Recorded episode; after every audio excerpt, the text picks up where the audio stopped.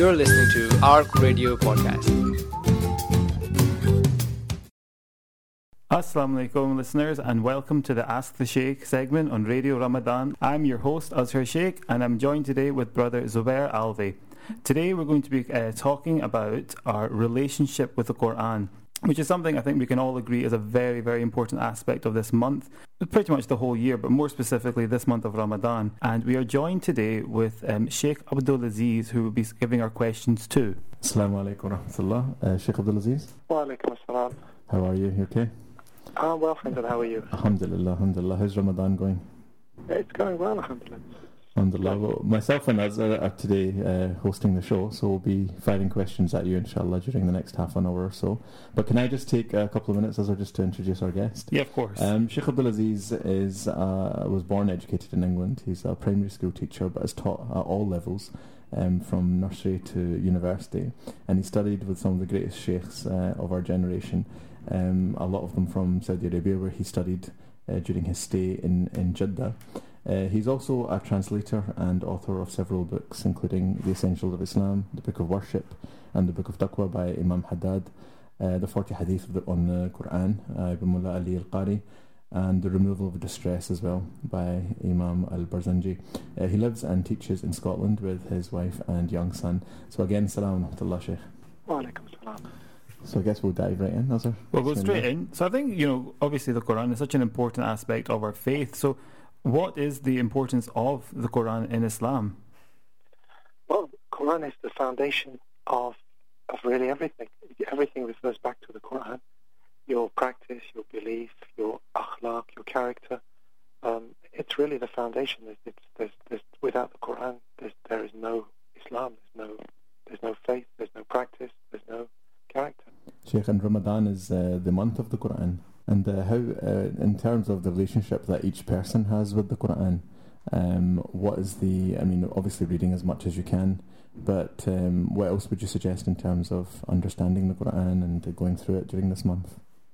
I, I think um, I, I, maybe I'll just pick up something you've said there. I'm not quite sure whether reading as much as you can is is really the the, the essence of this. Um, it's really the quality of the relationship with the Quran. It's the quality of that that connection. If I could just uh, briefly just tell a, a, short story about somebody who, uh, one of the students of Ahmed ibn Hanbal, a great scholar in Baghdad, one of the students came to the sheikh and said, "Oh, so and so, another student, he reads the Quran every single day from beginning to end." So the sheikh Ahmed ibn Hanbal called his student to him. And he says, "So you read the Quran every single day?" "Tomorrow I want you to read, but pretend, imagine that you're reading it to me, and then come to me when you've finished." Three days later, he came back and he completed the Quran. Obviously, taken a bit more time. And then he says, good, now what I want you to do is to imagine that you're reading the Quran to the Prophet Muhammad. He went away, and it was like two weeks later, he came back and completed the Quran. He says, now imagine that you're reading the Quran to Allah subhanahu wa ta'ala, the one who spoke the Quran directly. And then he came back a month later, he says, I couldn't complete the Quran. So the, it's not necessarily the quantity that, that matters in terms of this relationship, it's the how you connect to that Quran. And some people, they just need to open their hearts up and read a little bit, and they'll find many, many beautiful things. And those people that read quickly, they might actually, they might actually miss a great deal. So it's the quality and the purity of that relationship with the Quran that, that really, really counts. And the best way to do that is to really focus before reading the Quran. Concentrate on the when you make your wudu. Concentrate just before opening the Quran. Think for a minute. Say Astaghfirullah, Astaghfirullah, Astaghfirullah. Clear your heart of, of whatever's in there, and then you begin the Quran. And if you approach the Quran in that way, you'll find that the relationship will get better. And that's, that's the key, I think. When you say um, bringing the Quran into life when we have, in this current life, what is it that the Quran, inshallah, can do for us, say, in the next life? Will it, will it um, intercede for us? Will it speak of how much we read it in this life? Well, it, it will do both. It will, it will, first of all, this will, this life and the next life are connected. You do in, in this life um, will have an effect on the outcome in the next life. So the Quran will give you reward and it will intercede. There's a clear hadith where the Prophet Muhammad sallallahu alaihi wasallam said, "Al-Quran wal-siyam wal-Quran yashfa'ana," that the Quran and the fast will intercede on the day of judgment. So that's that's clear the answer to the one part of your question is that it will intercede, it will stand up and it will say, the hadith continues, that uh, the fast will say, I prevented him from eating and drinking during the day. And the Quran will say, and I prevented him sleeping during the night. So it will speak on your Mhm. behalf, so that's one part. But what's probably more important than that intercession is that the Quran can change people's lives. It can show you the direction of where you're going in your life. It can bring you tranquility. When I, for example, when I've gone through difficult times in my life, I've often found that solace, that peace in the Quran. And it's helped me get through difficult times. Mhm. When I've looked, needed guidance, I've gone to the Quran and I've found, again, that peace and that tranquility, which has helped me to maneuver, you know, find my way through life. So what the Quran does, it gives you that strength in this world, which will lead you to do actions which will help you in the next world. So it's two things. One, it will be direct intercession, and it will stand up and it will speak. I did this, and then the other thing is it will it, it will it will be your guide. It will be your help to to help you to live a better life, which will then give you a better life in the next one. In the next one. Thank you, Sheikh. Um, now, Sheikh, just going back to what you said um, about when, you, for example, you went through quite difficult times and you chose to, you know, go to the Quran and read it. Would you say is there anything in particular in the Quran that you should read during those times, like any particular surahs, or just reading it in general? I think the most important thing is is to, to look to the Quran as your cure, as to be to look to the Quran as, as your place of tranquility, your your calm place. I mean, we're all trying to find some calmness and quietness in our lives. We're all trying to find something to bring us peace in this in this very difficult world that we're living in, this very difficult time. Mm-hmm. So one of one part of it is just having that right attitude. And if you go into the Quran and anything, even if you're reading it in English, if you go in with that attitude, you'll find peace and tranquil- tranquility. You go with that intention. And then there are some surahs which do bring peace, and there are individual surahs which are which are well known. Surah Yasin is said, said to contain, contain the meanings of the whole Quran, Mhm. uh, Al-Fatiha. Um, Surah Ar-Rahman, for example, brings you lots of div- div- descriptions of the next world, and in that there's tranquility. But individual people will find different different things, and I think each each person's relationship with the Quran is an individual relationship, and I think that's what we should try and uh, try and uh, develop um, is that, that relationship with the Quran. Okay, Sheikh, the, another question just, um, that we've had from one of our listeners in the past is that about the best translation in English. Um, is there one that you'd recommend? Is there one that you use yourself, for example, sometimes, or is there one that you've come across recently that you think might be um, the, Um, the best one so far? Yeah, that's a very good question, and, and the answer would really depend on, on who, who wants who wants to use it and what you want to use it. for. For example, I, I actually like Arberry, which is one of the Orientalist translations, and that's because he has a very beautiful poetic language and understands the Quran very well. So linguistically, it's a very beautiful translation, but because he's an Orientalist, a lot of people find that a little bit uncomfortable. hmm Other people have found uh, Cleary, uh, which is a, uh, an American, a more modern translation, simple. Um, people have found that to Mhm. be beneficial. Yusuf Ali, I still probably use that more than any other. And the, re- the part of the reason for that is because I think he has a very uh, good command of the meaning of the Quran. Plus, he has a good understanding of English literature, and he kind of appro- he approaches, you know, he uses the Mhm. language of classical English very, very well. Um, just, I just find that his life story as well is quite, quite moving, uh, and the way that he, that his death. So that kind of connects me to that translation. So all of those are good. All have their place. So it depends what you want, I think. Okay, Jazakallah khair. Um, we just had a few uh, questions in already, Sheikh. I'm just wanted to ask. Uh, there's one from a. Um, is there any specific um, surahs or anything I think you should read when you go to the graveyards to see those that have uh, deceased or that have passed away? Any Quran will benefit the will benefit the deceased if it's read with intention. Uh, and this is quite important that, that you understand the intention because what you're doing when you read the Quran is you're reading the Quran with the intention of bringing down the mercy. You're asking Allah subhanahu wa ta'ala to, to gift the reward of this Quran to the dead. Mhm. Um, um, and so those those intentions and approaches are very important. In terms of the actual surahs, there are many many particular hadith. One of them mentions Surah Yasin that uh, one should read Surah Yasin over the dead. And again, uh, this is a very clear hadith that you read read Surah Yasin over your dead. Some people interpret it to mean those that are actually in the process of dying, Mhm. and then others say that it's it's it's for the for the deceased as well. Another very short and simple way uh, verse to read is Surah Al-Ikhlas, Qul ahad, wa wa ahad.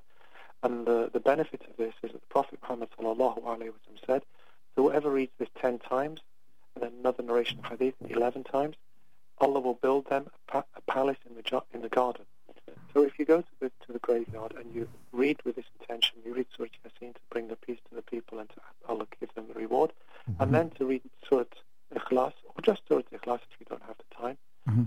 10 times with the intention of giving this reward of one palace in the garden to the, the people that you're visiting. Um, and these are, these are the, the ways that you can connect your, the Quran as part of or your your, your visit to the dead. Okay, khair.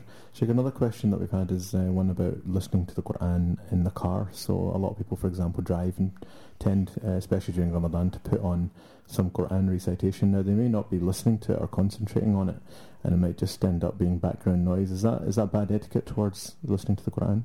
If you're not listening to it, then it shouldn't be background. It shouldn't be background noise. If Mhm. إذا قرئ القرآن فاستمعوا له. If the Mhm. Quran is being read, then listen to it. This is a very clear command in the Quran.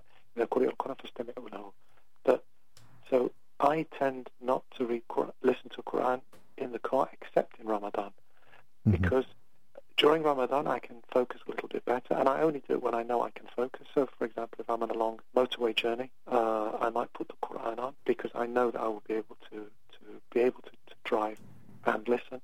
Whereas if there's kids in the car, or you know, I'm, I'm talking, or you know, I'm in, trying to negotiate uh, traffic, then I, I wouldn't put it in because I'm not listening.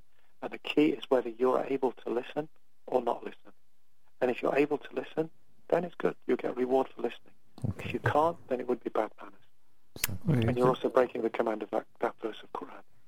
Okay, Jazakallah khair. Sheikh, just following on what you said about when you've got um, children, for example, in the car, or just children in general, how is it that you can, or what would you recommend on how you can instill a love for the Quran uh, with your children?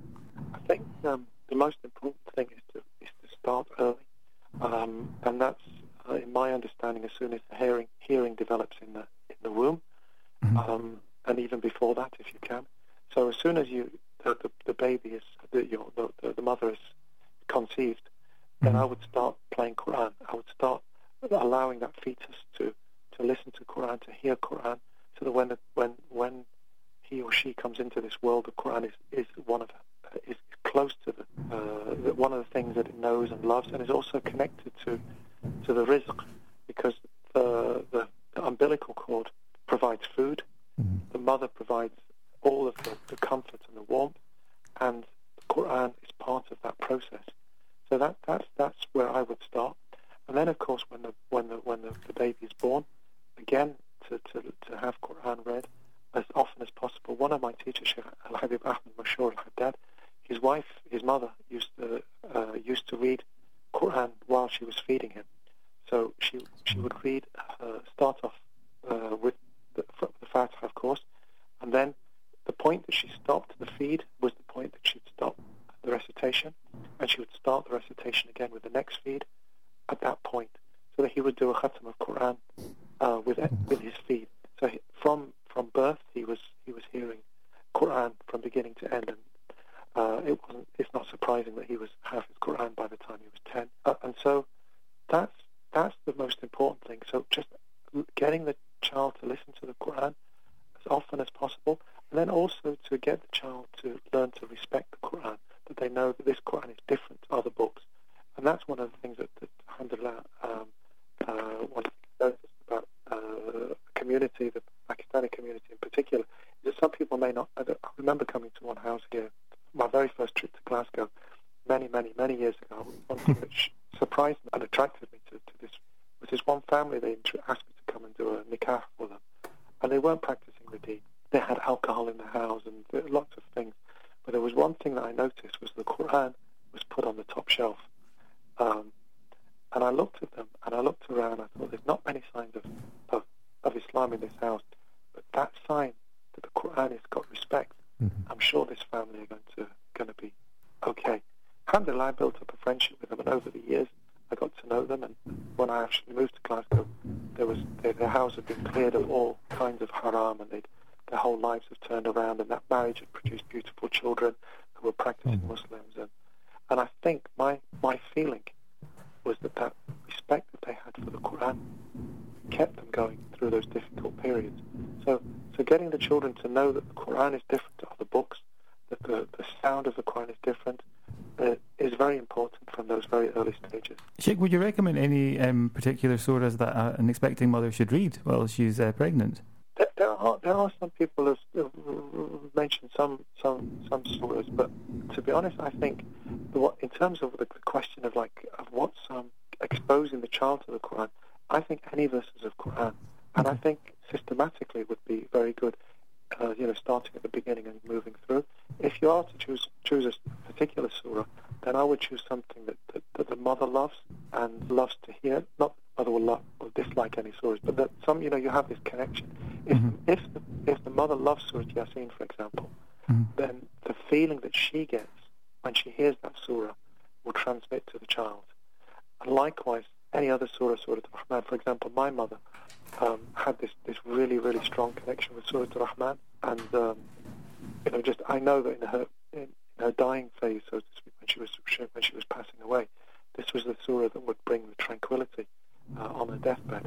So there are surahs which atta- affect the heart, in particular the heart of the mother. So Mhm. whatever that surah is, and that that would probably the one that I would. If you're only going to focus on one or two surahs, that's what I would focus on. Okay. Sheikh, when it comes to memorization of Quran, I mean, a lot of people start with uh, the Juz Amma at the end and try and memorize some of the shorter surahs. Is there any kind of um, importance in terms of which surah, surahs should be memorized first? I mean, we have some of the uh, surahs that are often recited, like Surah Yasin and Surah Mulk and Surah Rahman, even Surah Waqiyah. Which ones do you think um, are more um, important to learn and to memorize? I think I think the most important is to start with the short surahs, um, because the, the short surahs are the ones that have, uh, in terms of the meanings, they're the, they're usually they tend to be the, Juz Amma tends to be the Meccan period, the early period, and so there's a lot of surahs which are very short and very powerful in their language. Uh, they address the issues of Tawheed, they address the issues of Akhlaq, and these the surahs are, del- are deliberately at the end of the, the Quran for that for that reason in Allah's in Allah's plan. Whereas the some of the surahs, Surah Surah, uh, Al-Baqarah, for example, have very long verses about tayammum, for example, or inheritance, and these are more difficult for, for people to memorize and implement, so to speak. Whereas the short sto- surahs, it's very immediate. You can learn them, understand them, practice them, and and love them. So, so these are the ones I would focus on. And then after perhaps completing Juz Amma, there are surahs that are recommended to be read on a regular basis. Mhm. And you just mentioned some Surah Yasin, uh, Surah Al-Waqiyah, there's hadith about the Prophet Muhammad sallallahu said, whoever reads Surah Al-Waqiyah every day will never fear poverty. And that's, that's an interesting statement because rich people still have great anxiety even though they're wealthy uh, because of the fear of poverty, not because of the poverty itself. So the Prophet Muhammad sallallahu was very, very clear in the way he said, whoever reads this surah will not even fear poverty. That they, so, so, and, and alhamdulillah, it, it, those people that read it regularly will, will, will, will confirm that, that uh, it, it, it does help them with the, with eases their rizq, eases their provision from Allah subhanahu wa ta'ala. So these surahs like Surah Al-Mulk will be one that will protect you from the fire, uh, Mhm. sorry, protect you from the, the, the punishment of the grave if you read it every day. So these surahs that you hope to read every day should learn next because two reasons. One, you're going to read them every day, and reading them every day will mean that they stay alive with you. I know from my own experience that those surahs are the ones that stay with me, and I struggle with other stories that I've, I've learned, like uh, that I don't read every day, Okay. um, and in, in particular the ones related to the laws and things. Okay, we've we've had quite a few um, questions coming. in. We've only got a few minutes left, and I'll go through the first one. So, if if you're reading the Quran and you don't fully understand the Arabic, you feel you don't connect fully with it, would it be acceptable to read the Quran in English so you do understand it and feel a better connection? Absolutely, the connection is what, what's important. And if the connection comes through slowly reading a little bit of Arabic, then a little bit of English, then do that. Okay. And if the it's it's it's a different type of connection, you don't need the English, don't worry about it. If you only need the English, then do the English for the connection and the Quran, the Arabic for the reward. So in, each individual should take what, what, what pushes them forward with their lives. Okay, and when you are, there's another question. When you are reciting the Quran, um, does it make a difference in terms of the reward you receive whether you read it from the physical book in front of you or if it's like a, an online version, say if it was like on your phone or iPad, etc.? No, I think it's, uh, they, they both have the same same reward because they're the Arabic letters and you're looking at them. The advantage of reading it on the phone or the iPad is that most of the scholars say that that's not actually Quran, it's a page of the Quran, and therefore you don't necessarily have to have ablution to have wudu. So that's an advantage of, of, of those, and then the other advantage is the Quran is more beautiful than the iPad. Circle okay. Sheikh, there's a question uh, which um, someone has asked as well about uh, selling Qurans. Now they have a collection of uh, antique uh, Qurans, uh, pages that were written, uh, handwritten many hundreds of years ago, and they're just wondering whether or not it's something which um, is allowed to do, which is sell copies of Quran. Allah knows best. I wouldn't be able to answer that in that particular context, but generally speaking, anybody that makes money out of Quran, I think, is is really going down a dangerous route. There was an occasion where the Prophet Muhammad sallallahu alaihi wasallam, sorry, one of the companions had mentioned the Prophet sallallahu alaihi had been very concerned about people begging, using the Quran to beg. Mm-hmm. Um, and uh, uh, the Prophet sallallahu alaihi wasallam said, mentioned that people would sell the Quran, and he uses the, the phrase "sell the Quran." And when this prophet, this companion saw after the Prophet sallallahu alaihi wasallam died, somebody begging, but but with his hand out, but was reading Quran while he was begging. The Prophet he referred to this hadith. of The Prophet sallallahu alaihi wasallam then there will come a time when people sell the Quran. So I would feel very uncomfortable about it, but I'm not. Uh, I don't know the answer, uh, and I just have to. Allah knows best. Perfect. Um, so, Sheikh, we've had a question um, from somebody asking. So, if a Muslim has doubts um, about certain parts of the Quran and, or what it is that's happened, will he be punished for asking for an explanation of parts of the Quran um, if they just want to know to put their mind at rest? No, absolutely the opposite. He'll be rewarded because um, if he's got questions about the Quran and he goes to the, to the scholars or goes to people that know, mm. then he will be rewarded because there's a hadith that the Prophet ﷺ says the one that asks and the one that answers will be rewarded. There's another hadith which says the person that asks, the person that answers, and their parents will be rewarded. So if somebody's got a doubt or a question about the Quran, they should ask and, and, and, and ask the people that know. Okay, and there another question just asking: um, Is there a specific um, part of the Quran that you should read when you're in times of stress or anxiety? Any sort of Quran will be will be will be beneficial in in, in a time of stress, but for specifically for, for stress, Prophet Muhammad sallallahu alaihi wasallam had said that uh, the, the phrase "La hawla wa la quwwata illa billah" will relieve a hundred illnesses, the least of which is stress. So he was very specific that if somebody's facing stress, that this is actually the best way to deal with it, is to say La hawla wa la quwwata illa And I think there might be a program on, on mental health where we might be able to, to delve into that a little bit a little bit further, inshallah. Inshallah. Sheikh Jazakallah khair for uh, your time. I think uh, we've come to the end of our uh, time, sadly. So Jazakallah khair for that. Uh, we are having, tomorrow inshallah we'll have, uh, Sheikh Amin Buxton that will be on? Uh, but for today, thank you very much, Sheikh Abdulaziz, for taking part. Thank you. Thank you. Assalamu alaikum.